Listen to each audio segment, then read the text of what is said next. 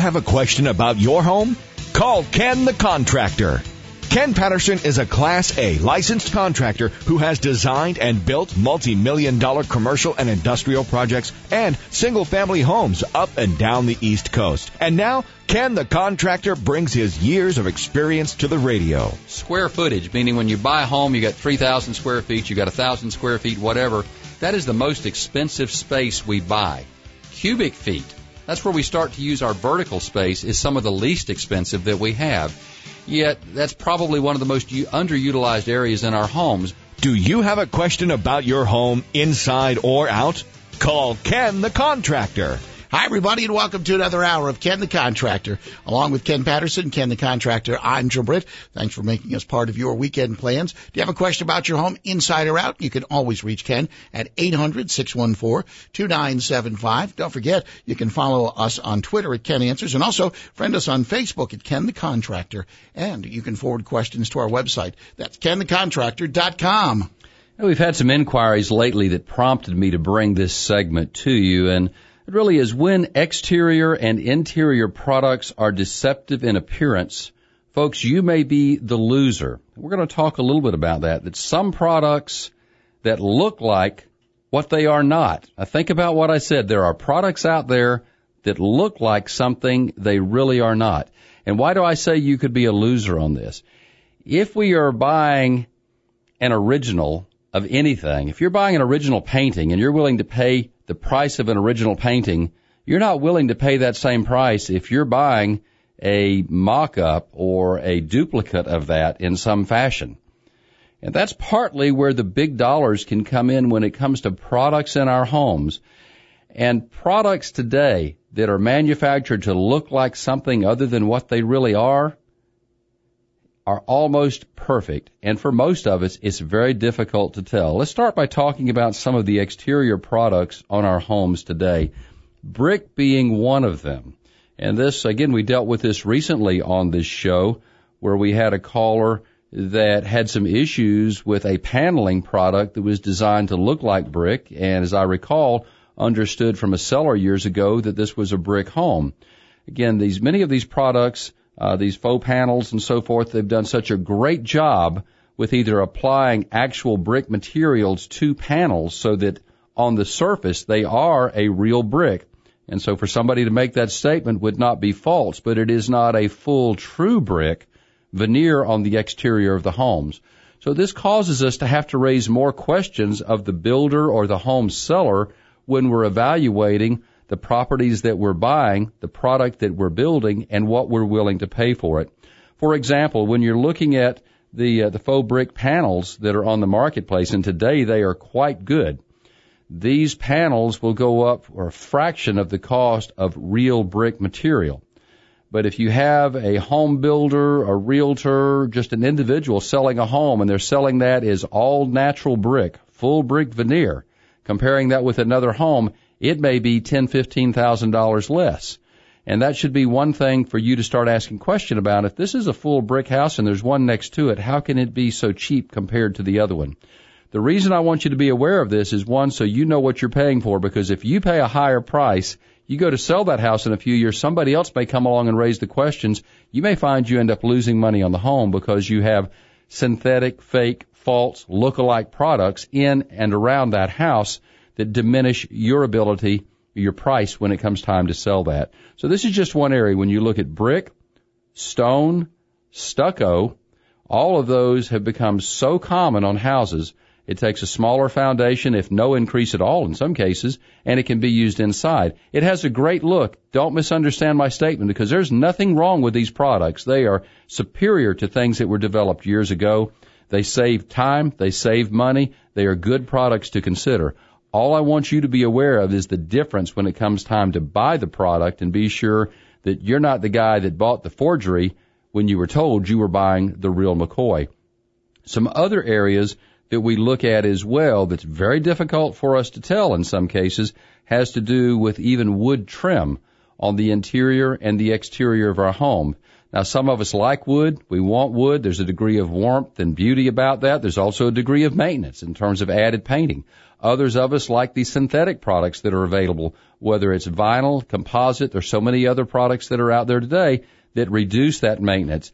So ask the question, if you have a preference, one versus the other, you want to be sure you know what you're buying. Is this something I have to constantly paint? Is this a product that's going to rot? Is this plastic? Because I don't like plastic. I happen to like wood if that is your particular position when it comes time to buy a home. If you're building new, these are things you need to consider when you're talking to your builder. If you're remodeling, you still want to talk to your builder, your architect. If you're doing this yourself, these are things you want to have some knowledge of so when you go to the supply house, you can evaluate cost, you can evaluate foundation systems, you can determine whether you can do one yourself but perhaps not the other. It's just a matter of being informed so that you're not losing money somewhere down the line. So when we look at wood, we look at our trim products, it's very easy to have so many different synthetics and things out there that we don't even think about because on the surface, folks, if they're painted, they're finished, if they're detailed properly, you know what? It just looks good. And most of us are happy with it. But if you got a preference and you're paying a premium for something, you want to be sure it's the right product. Another area when we move interior, we'll deal with hardwood floors. Hardwood floors run just a, a, huge list of available products. Some of you come from old school where hardwood floors were three quarters of an inch thick. They were oak, they were cherry, they were other products that are available, uh, native hardwoods that are a full three quarter inch thick and uh, maybe two and a quarter wide, a little wider perhaps. That is a solid wood material that can be stripped and refinished over and over again. It, in most cases, it will outlast all of us multiple times. Yet there are houses that are sold and products available that say this is a natural hardwood floor, and that statement is correct, but it is a veneer.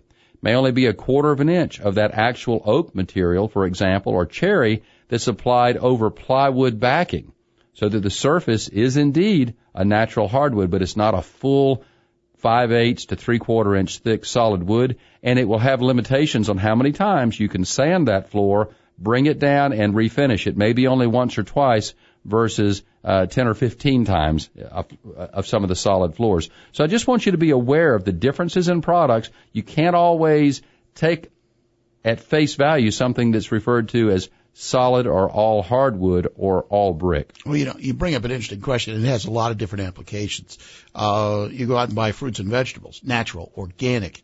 Uh, until recently, there hasn't been a firm definition for what that is, so you could slap that label on that. And, and the same thing is true. You could look at these products, and unless you're a professional, I would doubt that you could tell the difference between this and the real thing in many cases. That's the whole idea in terms of manufactured products is does it look like the real thing for less money? Does it perform well also? So performance is, is equivalent, but I promise you that when we look at these faux panels that are in the marketplace today, where brick typically a full natural brick based on an article that we brought to you before, how long things last, is saying that as long as you maintain the mortar joints, that brick's going to last a hundred years or longer. I promise you that these uh, faux panels and others will not because there are ways for water to get into them. So yes, you need to look at that, you need to read it, and you need to investigate the product, especially if you're buying something that is completed and in place and you can't readily see it. There are areas you can detect this by looking at wall thicknesses and so forth.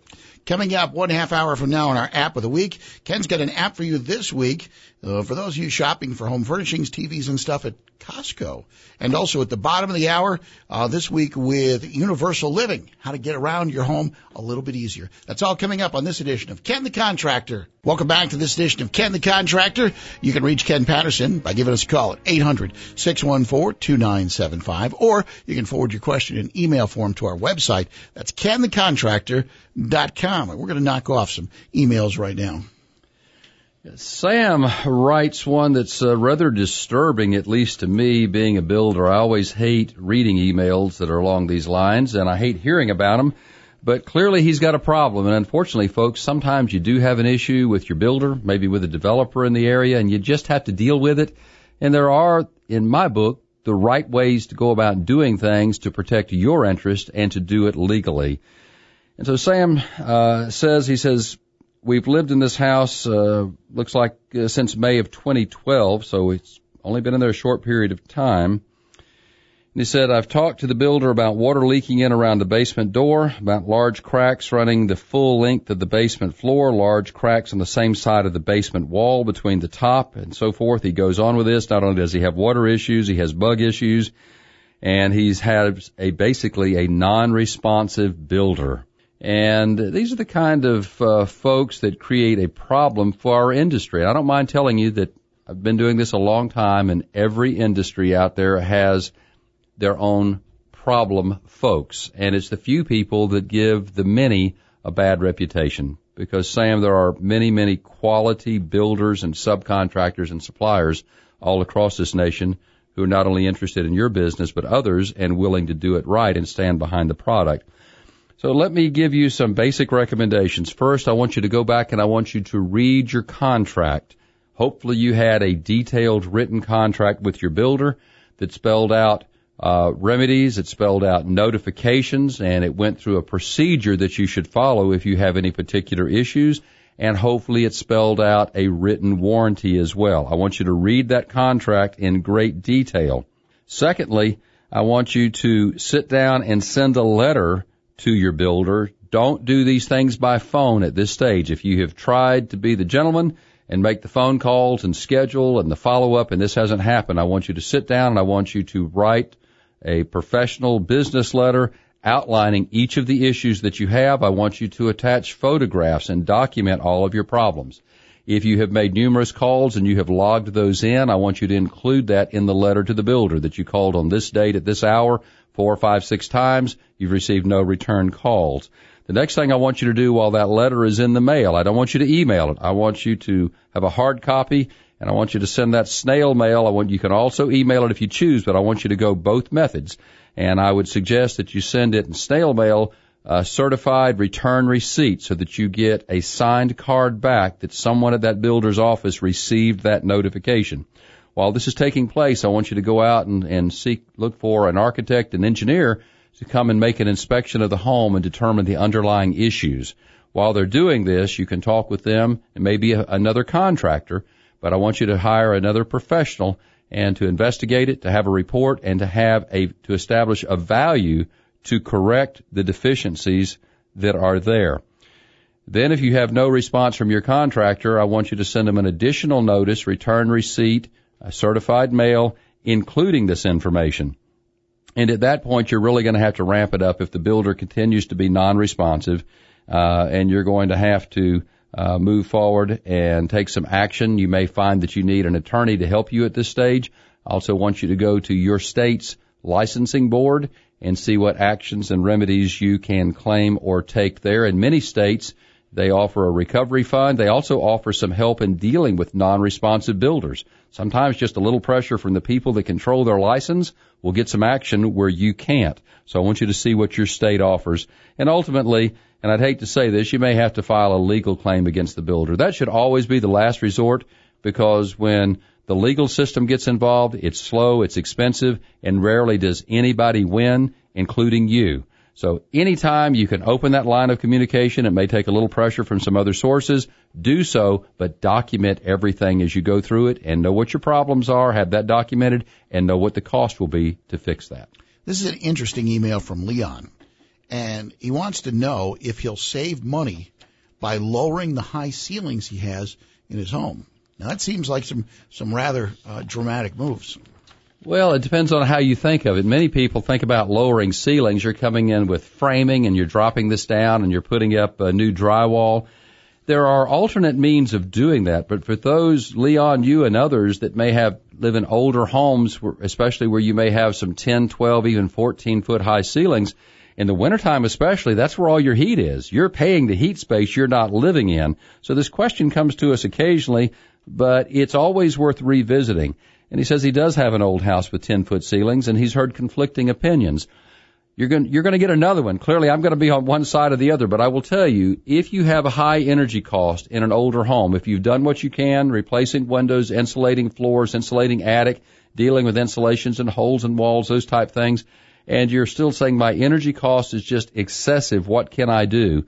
I'm going to suggest first, before you drop ceilings, that you consider ceiling fans. Ceiling fans are very inexpensive and they will get the heat off that ceiling. And you say you've got a 10 foot ceiling. You could have a 12 foot ceiling. It won't matter. In reverse cycle in the winter, it's going to force that cooler air from the floor up. Again, that's in reverse cycle. The fan has to turn backwards and almost all of them have a reverse switch on them today. and it will force the air up. It will f- push the warm air back down to the area 20, 30, 48 inches off the floor where you're living and walking. And what you have paid to put on the ceiling will now be back down where you live. That's the hot air. That is the most economical way of saving energy in winter months when it comes to getting that hot air down. For those of you saying, I don't like the sound, I don't like the look, you may want to look at some suspended grid systems. There are all kinds of decorative tiles, not your typical commercial tile that's available for homes today from decorative panels to mineral board to stamp tiles. Uh, you can find there's just anything for every decor. That's a fairly economical way to do the same thing to lower the height in that room and to change the complete appearance at the same time. It will save you money in the winter. I was wondering, but will still give you the savings if you, you do go with some of those grids and uh, suspended ceilings that you talk about, uh, as if you actually went in and actually lowered the physical ceiling. It will do the same thing. It, it stops the heat from moving any further. If you want to uh, do something, if you have opportunity, and this happens to be a ceiling where you've got a roof on top of it rather than another floor, for example, and you want some added insulation, it gives you an opportunity there to put batt insulation above that drop ceiling so that you have insulation above the tile. Perhaps you also have insulation, I hope you do, in that attic space, and it increases the thermal value that you have in the home, and it will increase the uh, the acoustical value, so it sounds a little warmer. You may not have the echo that some of the older houses do with the tall ceilings. Is the concern about energy efficiency. One of the reasons why we've almost seen these high ceilings go out of most builders when you see them putting together a development, unless you specially request it or it's involved with a great room or a great room or a stair uh, case of some kind. I think it's a combination of both. We we look at green building, we look at energy efficiency, we look at operating cost under a magnifying glass today where we did not years ago and we know that cubic space has to be heated and cooled, so we're dealing with that. I think it's also a front end cost as people are trying to spend more money on things that are really important to them. These vaulted and high ceilings may not be quite what they used to be in the marketplace. Do you have a question for Ken Patterson, Ken the contractor? Don't forget you can forward those questions in an email form to our website. Go to kenthecontractor.com and while you're there, you can take a look at some of the apps of the week that we've talked about in previous programs or listen to podcasts of recent programs or read Ken's response to some of the many questions we get at kenthecontractor.com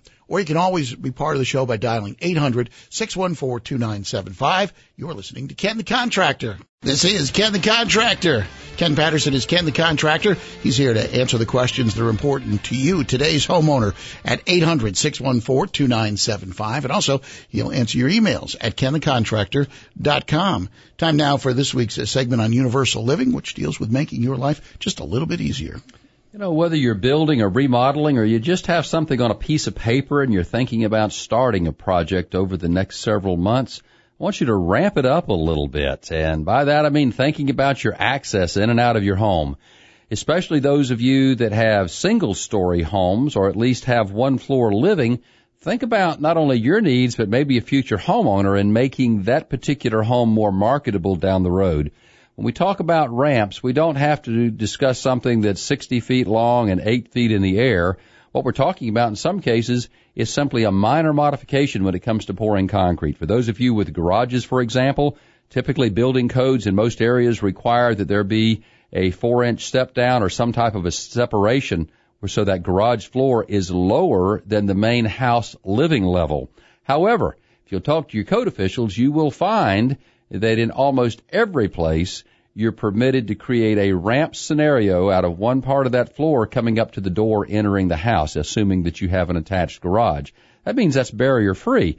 You frequently can do the same thing, whether it's a front walk to that front door or on the back side. You don't have to create even that four inch step. You can still get rid of water. You can get rid of snow. All of those things can move away from that door in a positive manner so you have no issue at all.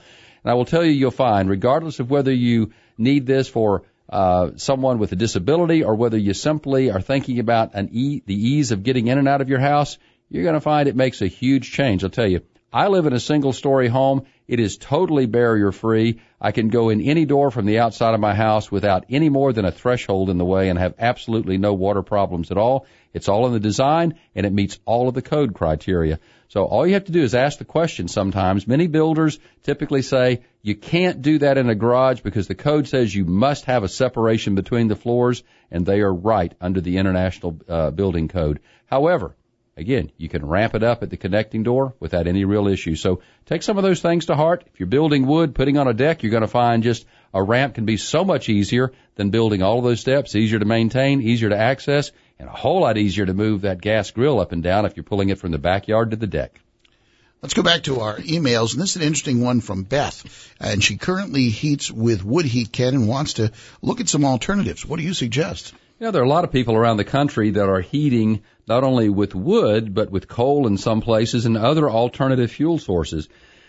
And uh, Beth is in West Virginia and says our house is a large one-story home with a loft. that my husband and I have heated with wood for a long time, but we're getting on in years and it's just too much trouble.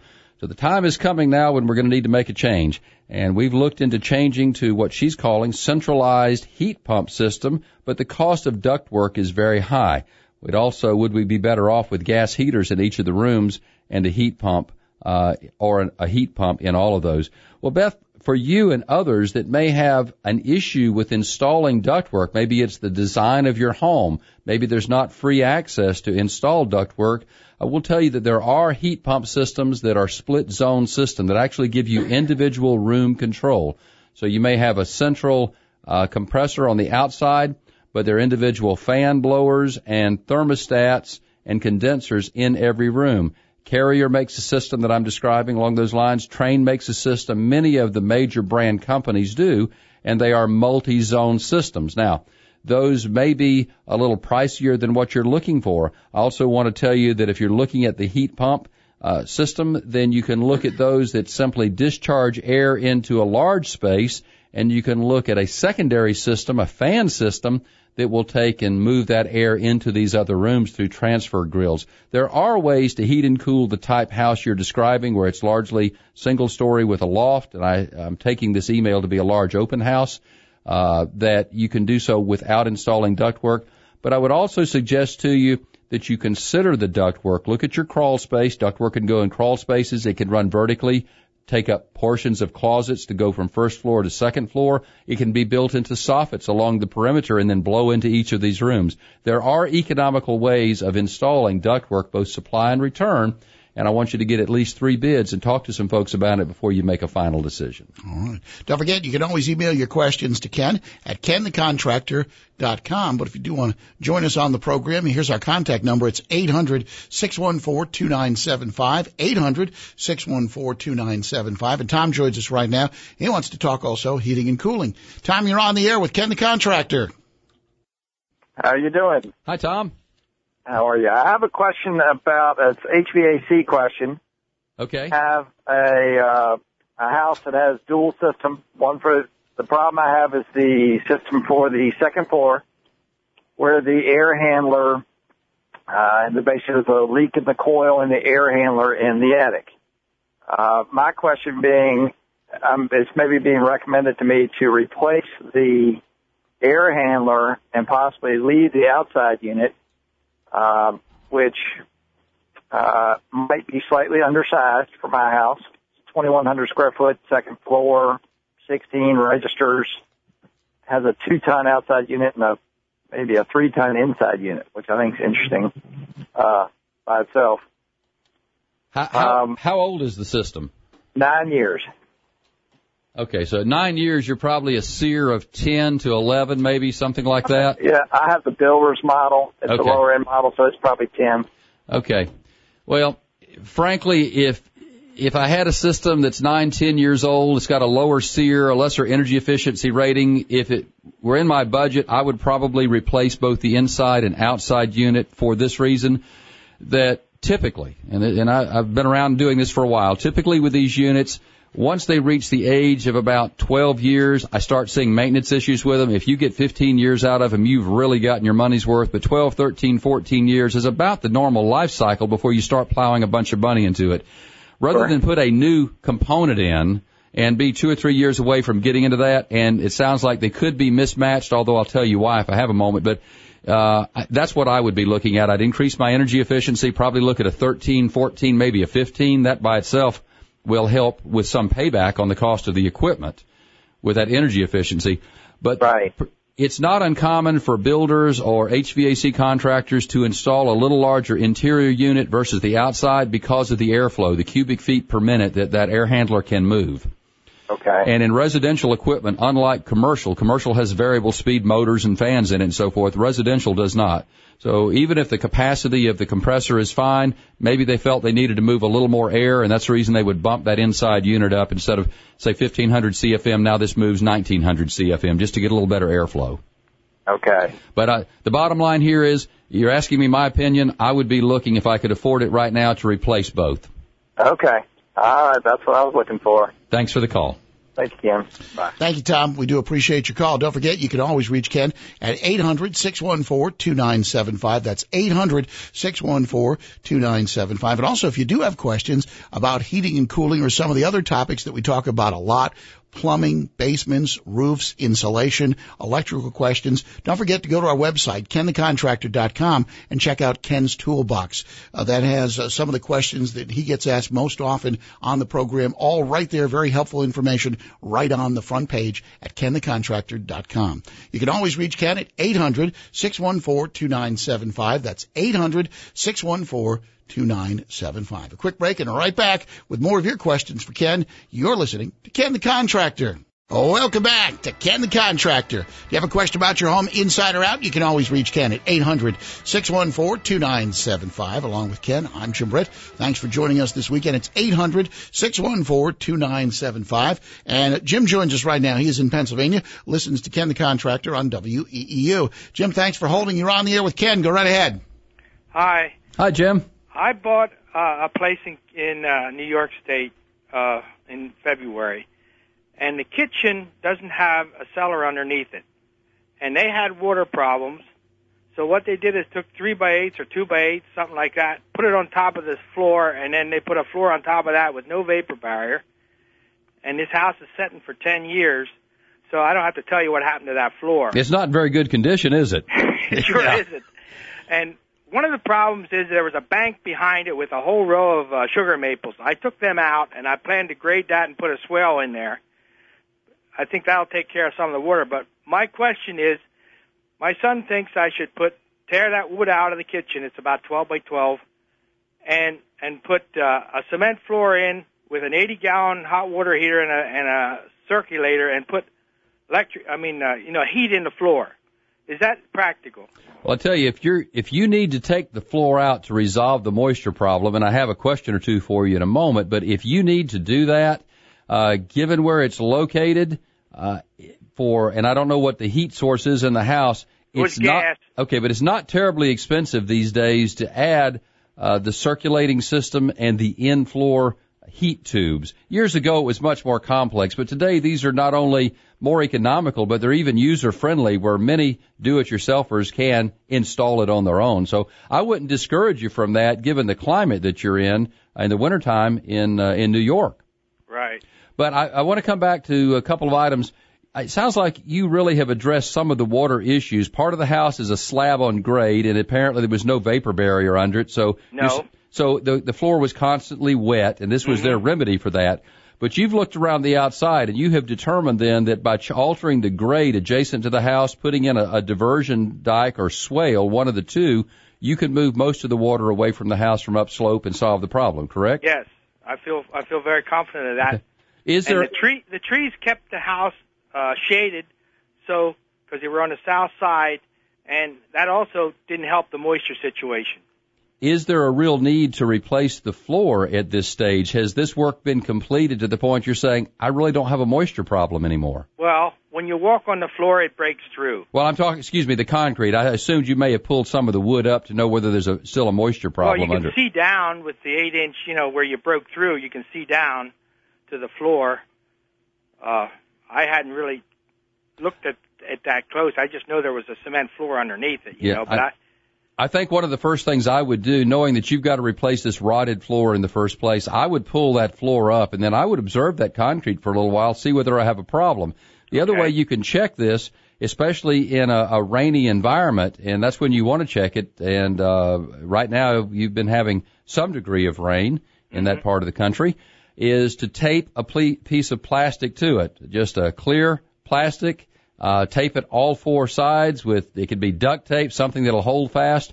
Over a period of 24 to 48 hours, you'll know whether you have any more moisture in that floor because you'll have condensation forming on the bottom side of that plastic.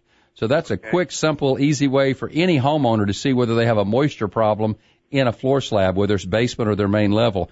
If you have resolved that, you may not need to go to the expense of pulling that floor out. You may find you can come back and install a quarry tile or some other hard tile. And if you still want the heat, there are products that will, that you put down first, matting material that goes under a ceramic or quarry tile on top of the concrete that will heat that tile and Oh, give I you some radiant heat. that. So it may save you the expense and the trouble of taking the whole floor out if you've already done these other things externally that resolves your water problem. And I think I'd be looking at that first. Okay. Sounds good. Gives you a little something to do before the first snowfall. I heard that. you have fun. So I put new windows in it, so Well, you're making progress. oh yeah. So if we can help you with anything else, you give us a call back here or go to the website, kenthecontractor.com. I. I appreciate your program. Thanks, Thank you so much. Thank Pre- you. Appreciate your call. Don't forget, you can join us and you can reach Ken anytime at 800-614-2975. And one of the things you can find at that website, kenthecontractor.com, are apps of the week. What's our app of the week this week? Can I tell you, I love apps. I love the smartphones. Years ago, I couldn't turn the computer on, and now I can't live without the smartphone. And we're coming up on football season, which happens to be have an impact on these large screen TV sales from what I've read year after year. And many of us today are members of the big box clubs. And today's app comes to us from Costco. They have recently released an app that does so many things that you can do in uh, a lot of other places. But if you're a Costco, Costco member and uh, you have an Apple or an Android smartphone or a tablet, then this one is probably for you. You can shop Costco.com. You'll be able to not only find products that they have in the store, you'll be able to find products that they do not have in the store. And if you've ever been online looking at some of those, you'll find office products, you'll find furniture, you find so many other things around your home that you don't typically find in their retail outlet, and they'll ship directly to your front door. So this app will allow you to do all that. Also, in fact, just so happened my wife and I were traveling a few weeks ago. We were looking for a Costco, and this, I did not have this app downloaded at that time. This would have told me the nearest Costco to a different city that we happened to be passing through. So that's one of the things you can find there. Also, you'll get e-coupons, things that are only available through their website and many other things in terms of renewing your, your pharmaceutical prescriptions and other services that are available. So go to the website, kenthecontractor.com, and you'll be able to find out how you connect to Costco's newest smartphone app. Very good. I've got a couple minutes left. Let's sneak in one more uh, quick email from kenthecontractor.com. Ben seems to have a little bit of an issue here. I'm thinking with a septic tank. He says if your land doesn't perk, can you bring in fill dirt to correct the problem? Well, Ben, all over this country, there are areas where soils are such, whether it's rocky or shale or it's a material that is not acceptable to that state's health department for septic systems. In many states, I can't tell you all, but in many states, health departments have adopted and will approve what's considered alternative septic systems. Now, in some cases, they will also accept excavating an area and bringing in soils that will perk, but there are states I know of that have ruled that out now just because of some of the systems failing. The bottom line is if you have soil, you have land that will not perk, I want you to talk to a local engineering firm that does alternative septic systems or companies that install those, get you at least three prices. These will cost you more money, but it will make your land valuable because right now if it doesn't perk, you can't build a home on it. All of a sudden by investing a little more money in these alternative septic systems, now you've got a usable piece of property for that two, three, four bedroom structure that you're looking for. Are local officials more apt to allow these alternative septic systems or are they tougher? In most cases, they are controlled by a state health department, even though it's local. You live in a city, they don't typically have local health departments that enforce these. But you can start there. Your local health department will say, here are the state guidelines for this. And if the state has approved it, they're going to have to accept those systems. But sometimes there's a degree of maintenance involved with them. So don't just assume that one is a cure-all. You want to ask the questions of the people installing it. What level of maintenance? Am I limited to number of bedrooms? If you'd like to send us an email question, just like Ben, all you have to do is forward it to kenthecontractor.com. You can also leave voicemails at our website or just give us a call to be part of the show at 800-614-2975. You've been listening to Ken the Contractor, where folks come for professional answers. If you have a question about your home inside or out, you can always reach Ken at 1-800-614-2975. You're listening to Ken the Contractor. Do you have questions about your home inside or out? KenTheContractor.com is all you need to know. I'm Ken Patterson, Ken the Contractor. Visit KenTheContractor.com for answers to plumbing, fencing, electrical, roofing, painting, heating, fireplaces, decks, and much more. Submit your questions or call anytime. Remember, KenTheContractor.com, where folks come for professional answers.